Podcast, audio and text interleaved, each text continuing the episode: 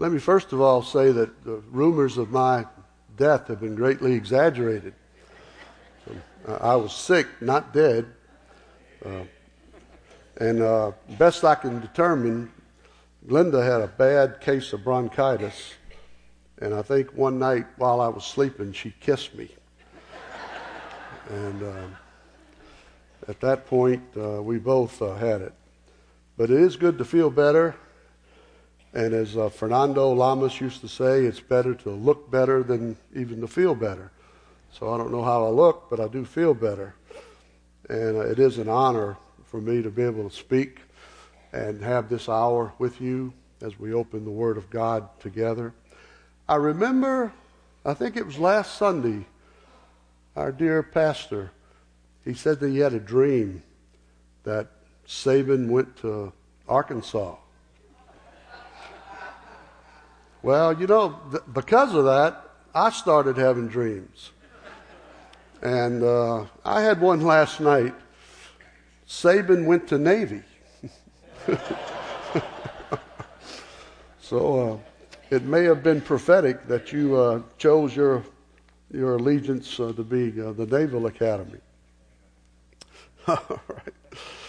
I, uh, I searched and searched in my mind for a way to introduce the subject this morning and this this may not be the perfect illustration, but it was it was just the best I could do.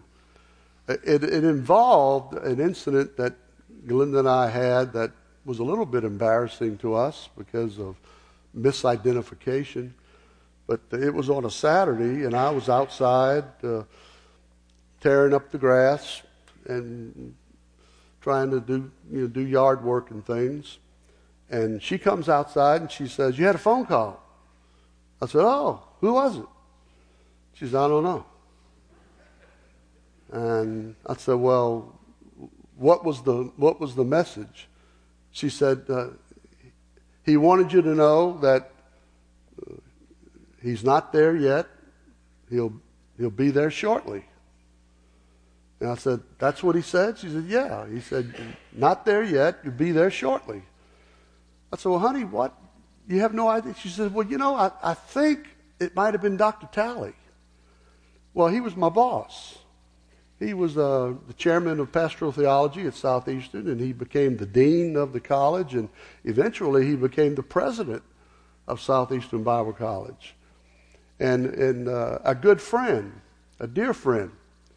But at that time, he was my boss. And he didn't know a whole lot about me, and I didn't know really a whole lot about him, but I knew that I was under him. And she says, He's not there yet, but he'll be there shortly. Well, we both agreed that for a man of his magnitude to come to our home, uh, it had to change. We had to have a transformation. Uh, the way we normally live is not the way we want him to think we live. You ever been in that situation? Are your closets big enough to hold all the stuff? But she said, finish up outside. So I finished cutting the grass, edging. Uh, the, the grass had grown five inches over the sidewalks in the driveway.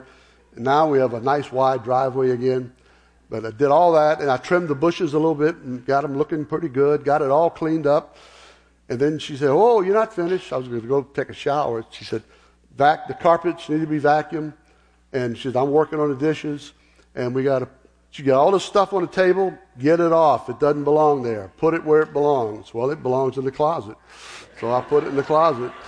And uh, we frantically just did a transformation of our house. I mean, it really looked good. We should have sold it right, right, right then and there.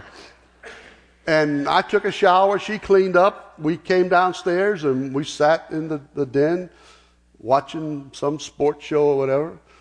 You know, two o'clock, three o'clock. Four o'clock. What, what did he say? He said that he, he's not there yet. He'll be there shortly. And we waited and waited, and we finally had a little light dinner, and he cleaned up all that mess real quick, got it back the way it was, and finally it was bedtime, and we went to bed. We didn't know what, what had happened. And all of a sudden, it's like Glenda gets a bolt of lightning. She says, I know who that was. I said, Well, please tell me. She said, It was your doctor. He was giving you a, a, a, a lab report of your blood. and I said, Oh, okay, well, now, now we know. Uh, the one thing that came out of that, the one thing that I remember about that, was that there was a man that I thought was coming to my home, and he was a man that I had the highest respect for. I just thought he was just one of the, the finest men that I had ever met, and I had the privilege of working for him or with him. He was a Vietnam vet. He had seen the, the, the ravages of, of death. He had men die in his arms. Uh, he went through an awful lot. And he was a good theologian, well educated. And now he's at Southeastern, and I'm working under him. And when a man like that wants to come to my home, our house can't look the way it normally looks. And that's why we so frantically did all that we did. Now, you might say, well, that's hypocrisy. Well, maybe so. But, uh, but we felt a lot better about it regardless. And out of that, I, saw an analogy. I, that, that to me transferred over to another issue, uh, and that is the fact that the, the scriptures teach us that Jesus is coming back. Um, we're in the time of the year when we celebrate his coming the first time. And that's a great celebration. And I'm, I'm all a part of it. I, I have no problem uh, with the great food and uh, shorter working hours and, and all that stuff. I mean, that's, that's fine. But the, the ultimate core understanding of Christmas is that the Son of God loved us so much that he was willing to voluntarily give up the use of his own divine attributes. And he took on the form of a man. He became an eternal, deified uh, person that added a human nature to it as the baby in Bethlehem. He became one of us so that he could die for us. And then he went back to the Father. But the scriptures say that one day he's coming back. He's coming back for his church. That's, that's the next thing. Then eventually, after he takes us back to where he is and cleans us up, then he's coming to the earth as the King of Kings and Lord of Lords to bring peace on earth and to usher in the millennial kingdom, a thousand year reign of the Son of God. And if that's true, uh, how does that relate to you and I? Uh, there's a message. He says, I'm coming. Get ready. So, what are we going to do to get ourselves ready? I think there's another principle that's found in, in God's Word. Um, and it's that God's purpose for His children. Now ask yourself, what is His purpose for us? Why did He redeem us? Why are we born again? Why do we have the Spirit of God indwelling in us? Why aren't we there right now? Why are we still here?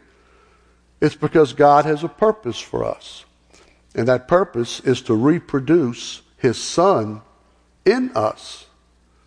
God wants us to be conformed to the image of Christ. He wants us to be like Him. Doesn't mean you got to be a carpenter, but it means that in your spiritual life, in the real you that dwells inside this physical body. He wants you to conform to the way Jesus thought and to the way Jesus made decisions to always honor the Father and do what the Father wanted him to do or expected him to do. Uh, I, I begin to see that in passages like John 118 no man has seen God at any time, the only begotten God, who is in the bosom of the Father, he has explained him. Uh, no one has seen God the Father. In John 4, he says, God is spirit. But he says, Jesus, who came as the God man, one of the purposes of his life leading up to the cross was to reveal the Father to men. He wanted to reveal. That word uh, explained is really a good word. Uh, it, it's the word exegesis. And in the study of Scripture, uh, when you study the Bible itself, when you look into it and look at the Greek in the New Testament and the Hebrew and Aramaic in the Old Testament, when you exegete it, you are bringing forth the truth that lies therein. And then another word, it's not here, but I'll just add it. There's a good word that goes with that. Along with exegesis goes exposition. And that's what the preacher does, or the teacher. After he or she determines what the truth of God's word is, then they try to apply it to the needs of, the, of their people. So exegesis is the foundation, and then exposition is the icing and all that so that you finally have a cake. You serve the cake and it's done. Well, that text is saying that Jesus is the exegete. He exegetes God to us. As Dr. Edwin Blum, one of my professors from way back, he said, The Son is the exegete of the Father. And as a result of his work, the nature of the invisible Father is displayed in the Son. He says John 1:18 means this. No one has ever seen God's essential nature. God may be seen in a theophany or an anthropomorphism, but his inner essence or his nature is disclosed only in Jesus. Jesus revealed the Father to men. He did it by what he said and he did it by what he did his words, his works. That was the way that Jesus revealed the Father during his earthly life before he went to the cross. Now, I said that God's purpose for his children is to reproduce his Son in us, to conform us to the image of Christ. That's where the problem is. We can't do that. We are fallen, flawed creatures of God. And the only way that that purpose can be accomplished in us is that somehow God has a way to put in us someone or something that is able to accomplish the very work that God desires in us. We can't do it. Knowing God comes only through Jesus, the Logos of God. And as one is confronted by him and hears his words and sees his deeds, the Father works within him. Now, you've seen this before, so don't panic. Here's my old buddy Kermit. I love this, this, this cartoon. He's sitting at the doctor's office, had some tests run. Have a seat, Kermit. What I'm about to tell you might come as a big shock. I would like to speak uh, at a big, big convention of so called Christians, and I'd like to show them that and say, I got a big shock for you. All the stuff you're bragging about, it, it's not bragworthy. It's not blimpworthy, and it's not bragworthy. The only thing that's bragworthy is what the hand does in you.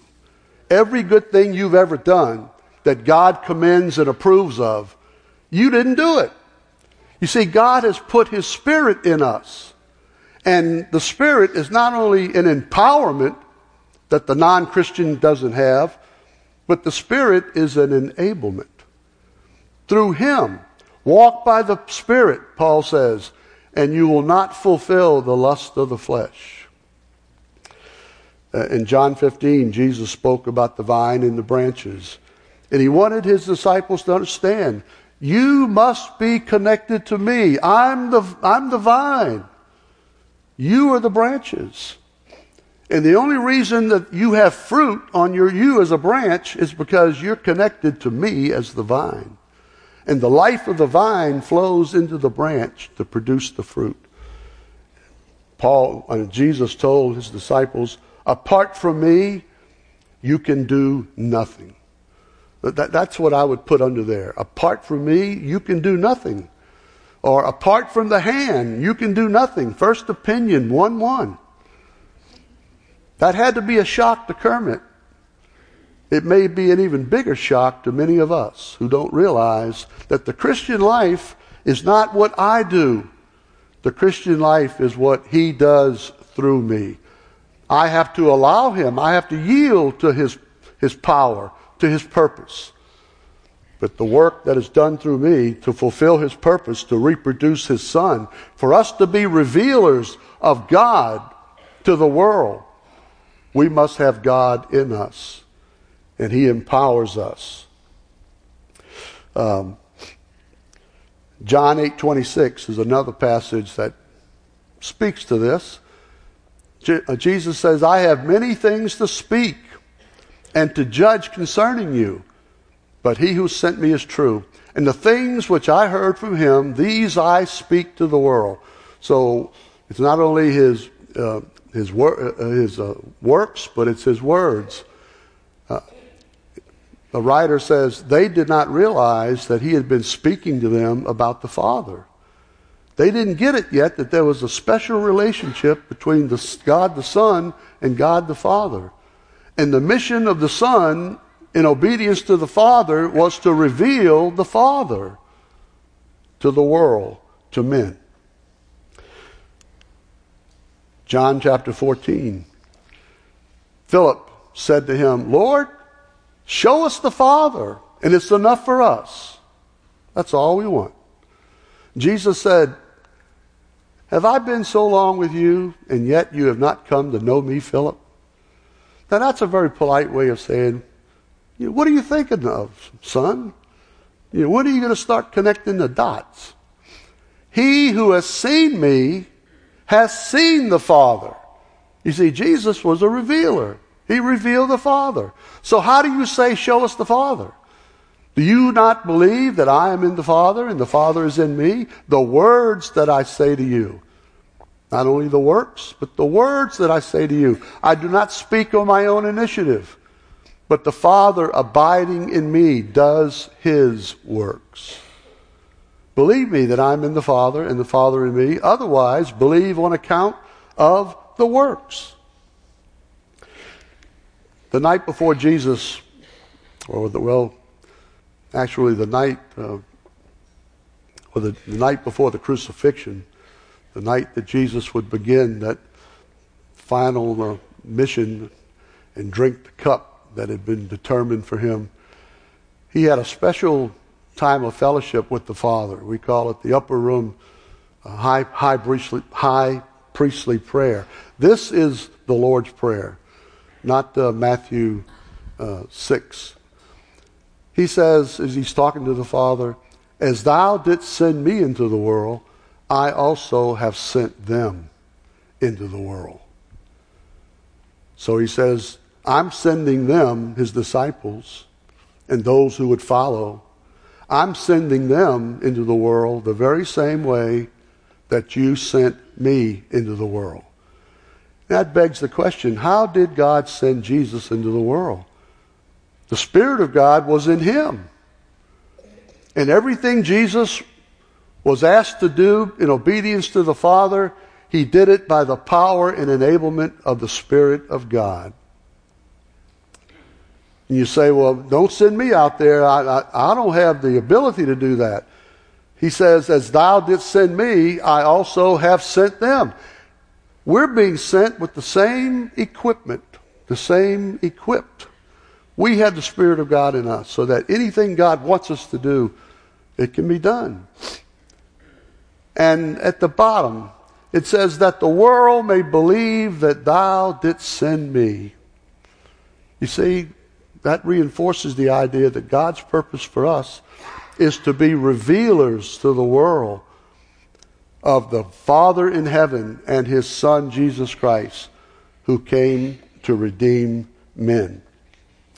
And disciples are now to continue the work of revealing the, uh, the Father by, his, by words and by works. We reveal the Father by the words we say. We talk about truth, but also by the things we do, our works. Our works should reflect obedience to what God wants the child of God to be about and to be doing. And that is a revelation to the world. And sometimes I know you feel that, well, the world sure isn't listening and they're not looking, and you're wrong. They are looking. They are listening. They hear what we say. They see our lifestyle. They see the things that we do and don't do. They see how we are reflecting the character of God instead of the reflecting the character of this culture. And when we do that, we are doing the very thing that God has left us here on this earth to do. We are to be revealers by our words and by our works.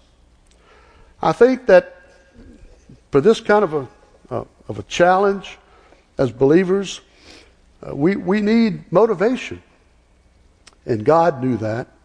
We need motivation that Christ works through the life of the believer to accomplish in our day what Jesus did when he was on this earth. His work of revealing came to an end. That's why in, in this prayer he's saying, Lord, I realize that my work as revealing is coming to an end. Now I'm going to do the work of redeeming. And that would mean the cross. And he became the substitute for every one of us.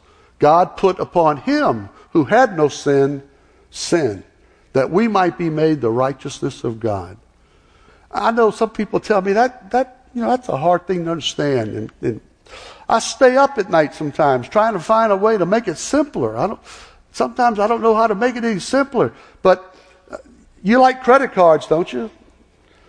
Well, men, you, you give your wife a credit card and say, you know, I'm gonna watch the ball game. Go, go have fun. And then about four hours later, she says, George, I need help. I tell you, are you okay? Yeah, I'm okay, but I can't, I can't get all the packages up. What packages? Well, you told me to go shop, so I went and shopped. She's got all these boxes and packages and things. And I said, Well, honey, what did you pay for that, for that with? She said, I used your card that you gave me. And the, the lady at the store, she took the cord, sc- scanned it, approved. There you go. He should have he should have said, "Lady, is that your card?" Well, no, it's my. Well, then you can't use it. Bring your husband. But when you let somebody have your card and they use it, maybe it's a daughter or a son. They go off to college and you say, well, you know, here's a card. Use it if you have to. Oh, exegete that statement and you're not going to like what it means. And you get your bill and you, you've charged uh, $800 and there's about 25 different things. And you say, honey, how, how did this get on my account? Well, it was imputed to you when she used that card. The store said, We'll give you that merchandise, but we got to charge somebody. Somebody's got to pay for it. Well, use this. And by swiping the card, they said, I paid for it. It was imputed to my account. Well, we all have sin imputed to our account because of Adam's sin. And that imputation of Adam's sin brings about a sin nature that produces your own personal sin. There's all kind of sin. There's plenty to go around. Uh, don't ever believe that somebody could say, I have never sinned in my entire life. Well, you just did. You lied. or to hold that beautiful little baby, and they are beautiful. They, they're, they're precious. You just got to hold it out sometimes if you don't want to mess up your coat or whatever. But they are beautiful, precious little cherubim. And then suddenly you realize Lucifer was a cherub, cherubim too. But they are beautiful and innocent. in terms of what they've done, but they are under the guilt of Adam's sin. And as they grow, I think it ought to be a top priority that these children of ours, that they hear the gospel in Sunday school and children's church and whatever, backyard Bible clubs, vacation Bible school. They need to hear it and hear it. And then you as parents need to be telling them about it and telling them about your own decision to come to Christ. And then they, they need to be seeing it. They need to see how mom and dad don't act the way the other neighbors do. They need to see that mom and dad on Sunday they're worshiping the Lord. They're not having uh, getting ready to have an NFL pregame uh, party or whatever. They need to see that the neighbors cuss and they throw their garbage on your lawn if your if their team loses and you beat them, and they see that mom and dad don't do that. Do you? by your words and by your works, you are revealing to the world the Father and his purpose and his plan for redemption, which is through his Son, Jesus Christ. So, I think that the motive to prompt the child of God uh, to produce such a conduct that reveals the character of God, that's the motivation that will bring about transformation. Someone issued a challenge once to read through the epistles and circle or mark every reference you find to the coming of Christ, whether it be what we call the rapture or whether it be the second coming itself, where he comes to establish his kingdom on earth. That person said, when you find all those references, he says, if you look hard enough, you will see that there's always attached to that reference to the coming of Christ, there will also be an exhortation to righteousness, to holiness, to godly living. See, and that's the motive to transformation. The motive is to, to, prompt the child of God to produce such conduct that is a revelation of the character of God. That motivation is the coming of Christ. Now, let me show you a few passages. First one is in 1 John chapter 3. Verse 2, it says, Beloved, now we are children of God. I love that, to quote our pastor. And it has not yet appeared that we shall be. We know that if he should appear, we shall be like him, because we shall see him just as he is. So John talks about the coming of Christ when we are joined together with him. What a wonderful, glorious thing that's going to be. But then he says, and everyone who has this hope fixed on him purifies himself just as he is pure. What is the motivation? To be all excited? What is the motivation to, to uh, transform your life? And to be the kind of person God wants you to be, the motivation is that one day you're going to see Him. And our hope is fixed on Him. Our hope is not fixed on our retirement plan. Uh, our, hope is not fixed on what we can do in our own uh, um, power. Our hope is fixed on the fact that the divine enabler, the Spirit of God, can enable us to be a revealer and we're looking forward to the day when we will connect all the dots and learn things that right now we don't know. There's some things we don't know, but we know we have a Savior and we know He's alive and we know that He's with the Father in heaven and we know that one day He's sending Him back to gather His church.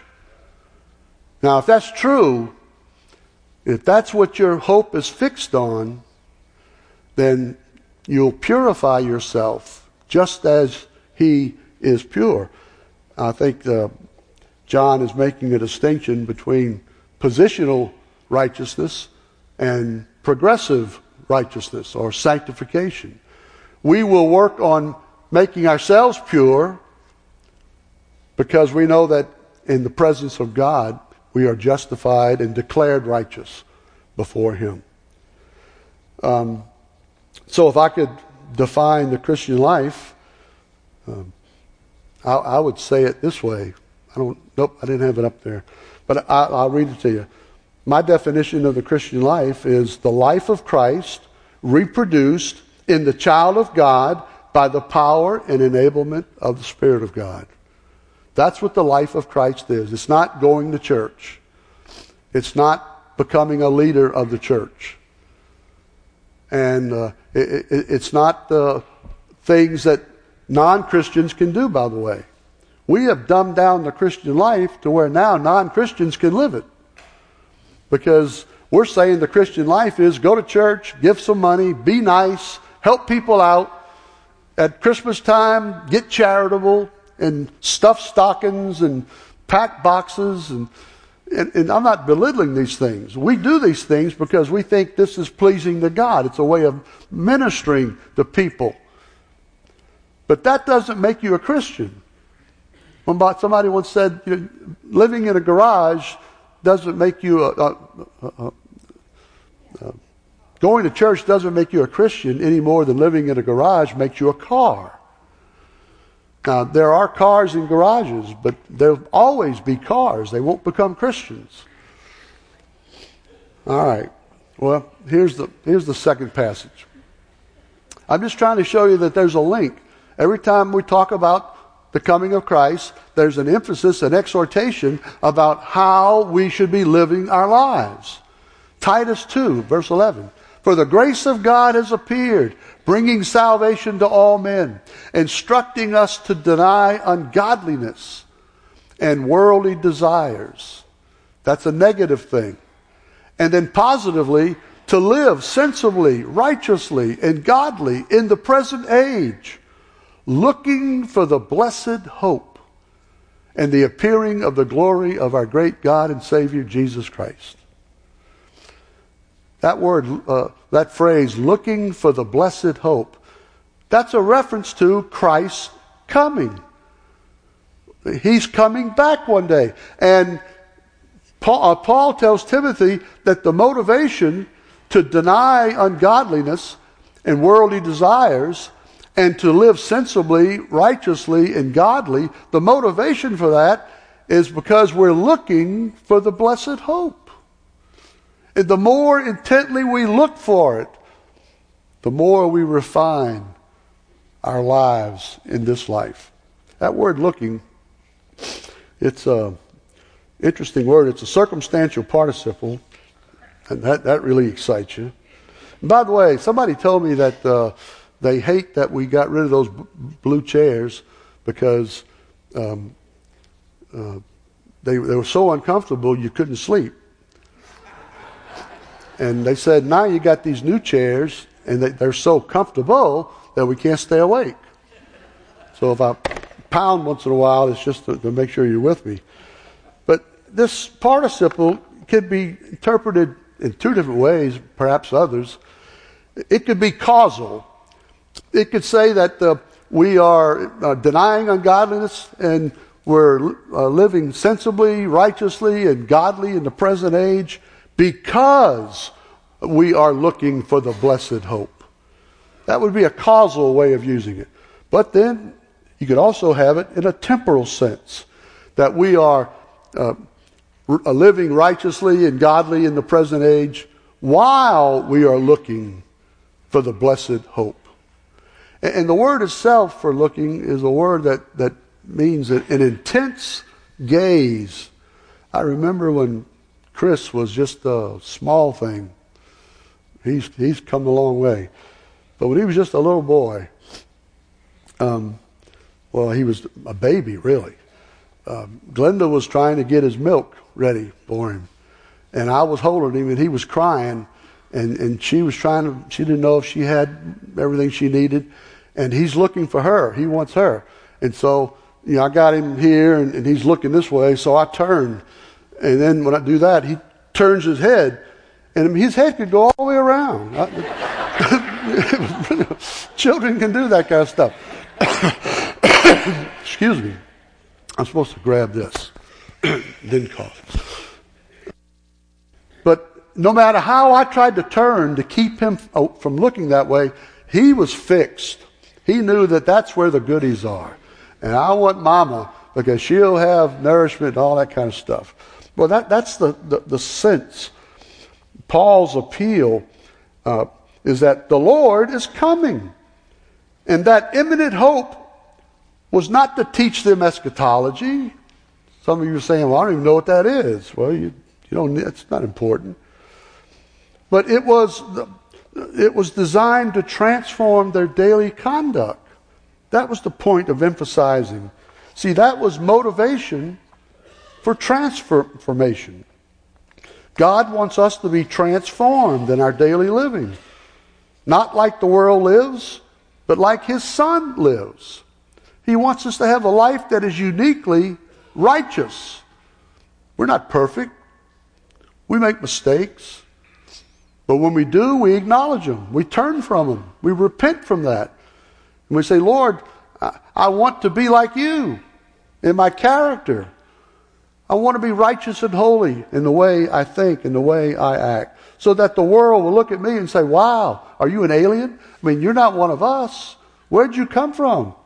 And then you, they're, they're begging you to share your testimony. So well, I'll tell you where I came from. I was a sinner living in the projects uh, in Conti Street, and uh, God showed me by His grace that I'm a sinner, and I can't do anything to change that, but He could. And He sent His Son Jesus to die for me.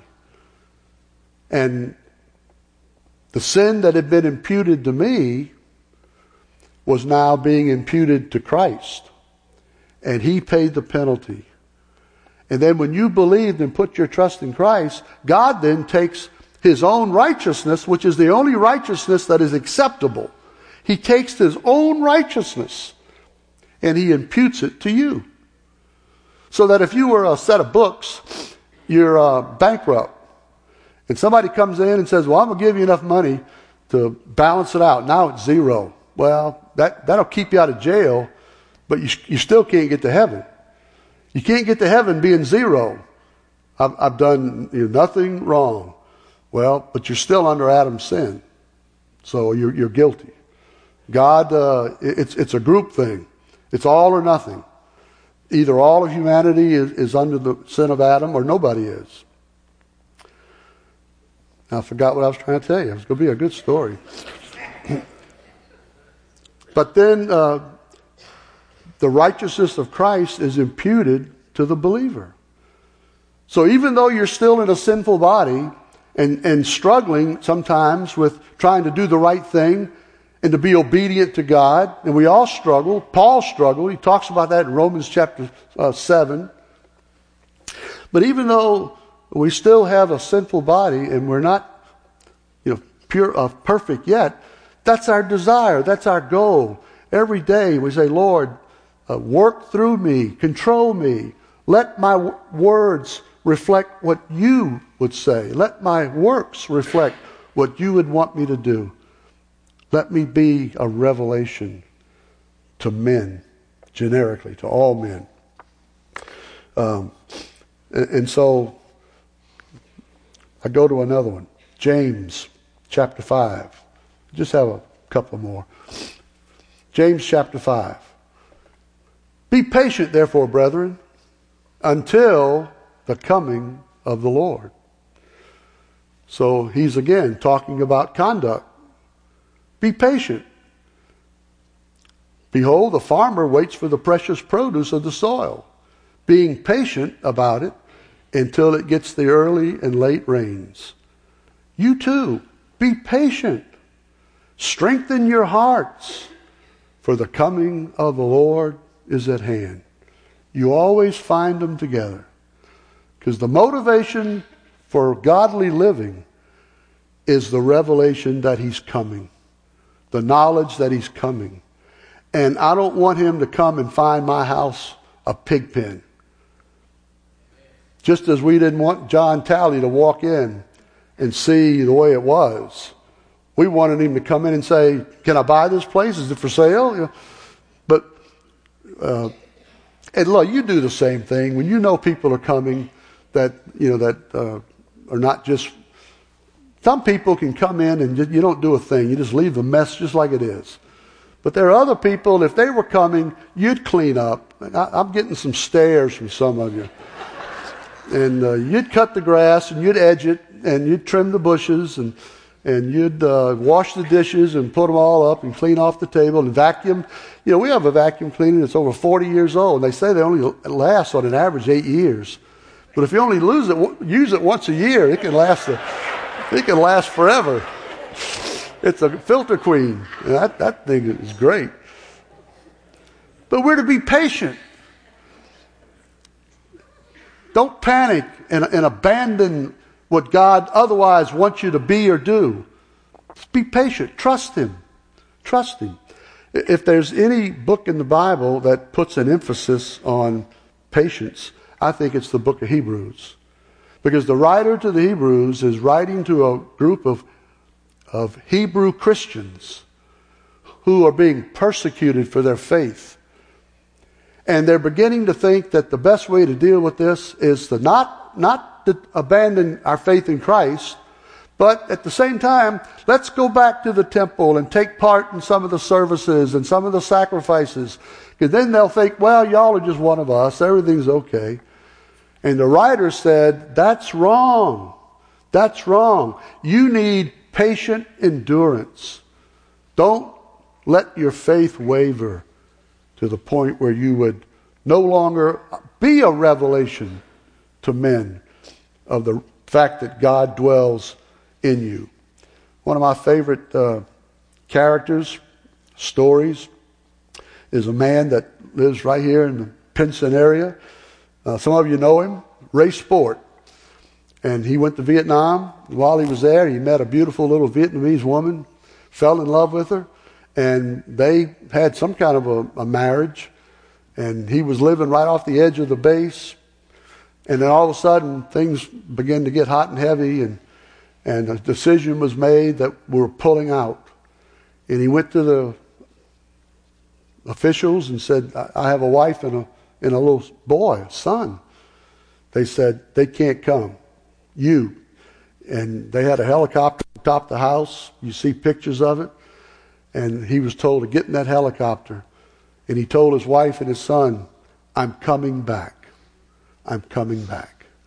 He got back to the States, sold everything he owned, found a way to get back to Laos or Thailand or somehow, worked his way back into Vietnam and found her. She was she had been rejected by by the Vietnamese. She was considered a, uh, oh, you know a hybrid, and racism was a part of the. And she was living in squalor in a little tent uh, on the edge of town, and malnourished. And he found her, and and she lit up as she hugged him, and she said, "I knew you were coming back." And that's what kept her going. That's what kept her going. It's what kept her from giving in to things that otherwise would, would not have been good things. And uh, one final passage for this 2 Peter 3 The day of the Lord will come like a thief, in which the heavens will pass away, and there'll be a roar, and the elements will be destroyed with intense heat, and the earth and its works will be burned up. Now, since all these things are to be destroyed this way, what sort of people ought you to be in holy conduct and godliness, looking for and hastening the coming of the day of God? There they are. The reality that he's coming back, and when he comes back in that context, he's bringing judgment to the unbelieving world. And it, uh, it, it'll just be incredible. And if you believe that's really going to happen, what sort of people ought you to be in holy conduct and godliness, looking for and hastening the day of um, the, the day of God, on account of which the heavens will be destroyed by burning, and the elements will melt with intense heat. That word "looking" is there again, and casual, the causal, uh, interpret it uh, causally. Uh, because you, what sort of people ought you to be in holy conduct? Because you are looking for, or what kind of people in holy conduct should you be while you are looking for But each writer in the epistles, trying to encourage godly living, they attach it to the imminent return of our Savior.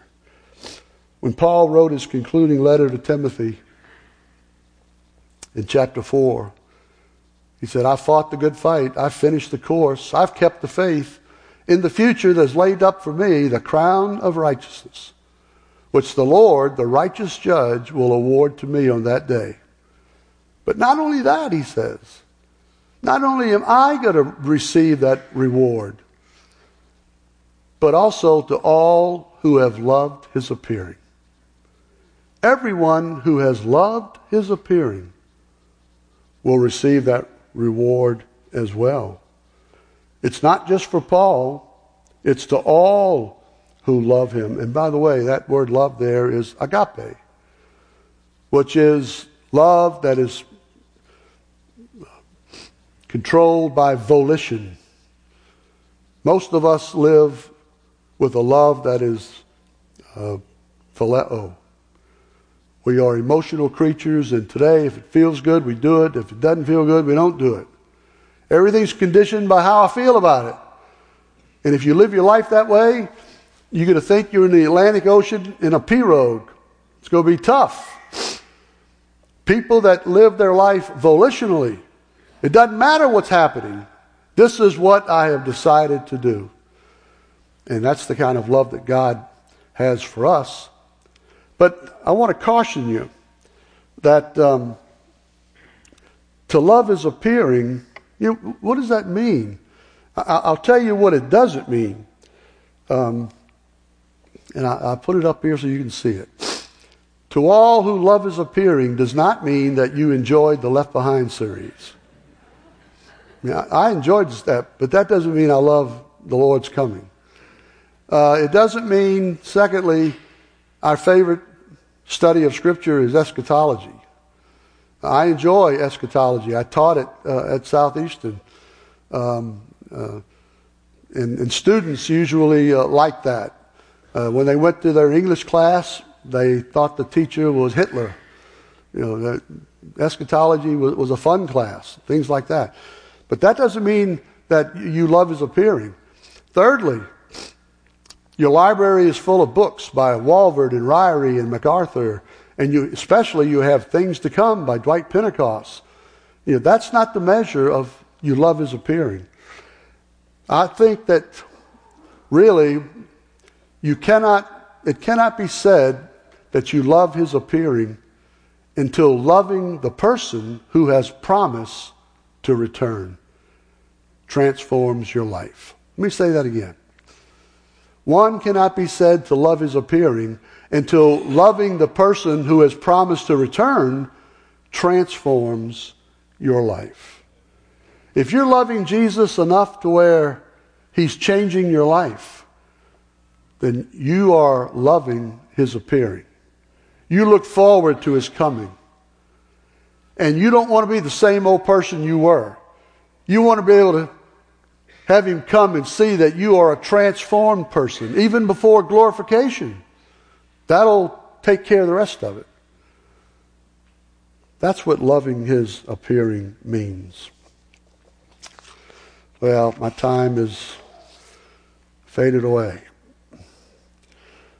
Um, let me skip down to an important passage that we'll close with. Well, I'll go to that one. In 1 Corinthians 16 22, as Paul concludes his letter, he says, If anyone does not love the Lord, let him be accursed. And that's the word anathema. And then he adds, Maranatha. Now, that word Maranatha, it, it's uh, actually an Aramaic word. There's some Aramaic uh, mixed in with Hebrew in the Old Testament. But the word uh, Maranatha, uh, people question just what, what it means. Um, some say that um, uh, it, it's a way of saying the Lord will come, and, and that would make it um, uh, an expressive of hope. The Lord is coming. That's my hope. Others would translate it, the Lord has come, And that's a reaffirmation of faith. They're so confident it's going to happen, they can speak of it as though it's already happened. And then others would make it an expletive. They would say, Come. And it becomes an invitation, welcoming, asking, inviting the Lord to come. And the early church, they had a custom when they greeted each other in the morning. They didn't do things like we do. They didn't say, "Well, did you have a good night's sleep? Uh, you know, how, how was your your your, your bed? Um, uh, uh, did you enjoy your breakfast and things like that?" They greeted each other with "Maranatha, Maranatha, Maranatha," and that was their way of saying, "The Lord has come, the Lord will come, come. They were living in the light of that imminent hope. It expressed a, a, a, living, conscious expectation that the Lord could come at any moment. Did you know that the Lord could come right now and bring an end to this sermon? He could. I heard that amen. But I, I am how different it would be today if our first thought in the morning would be, well, perhaps, maybe today, Lord. Maybe you're coming today. That, do you wake up and say that? I, probably not. Or at night before you go to bed, do you say, Lord, I hope that before I open my eyes in the morning, I'll be face to face with you. Come during the night. Our Savior has come. In Matthew 5, Jesus had a, a one of his uh, one of his uh, Beatitudes was, Blessed are those who hunger and thirst for righteousness. Um, uh, I had those and didn't show them to you. Blessed are those who hunger for righteousness, for they shall be satisfied. Now, question Whose lives are conformed to the character of Christ? What kind of person's life will be conformed to the character of Christ? Answer those who have an appetite for Him, those who hunger for Him. Second question What produces that appetite? The answer is the promise of His return. Motivation for transformation. Maranatha, the Lord is coming. And the knowledge of that, believing that, making that our imminent hope, that's the motive the te- scriptures say will help us transform our lives day by day by day as we anticipate that one day he is coming. Maranatha. Why don't you say it with me? Maranatha. Say it again. Maranatha. The Lord is coming. Let's pray.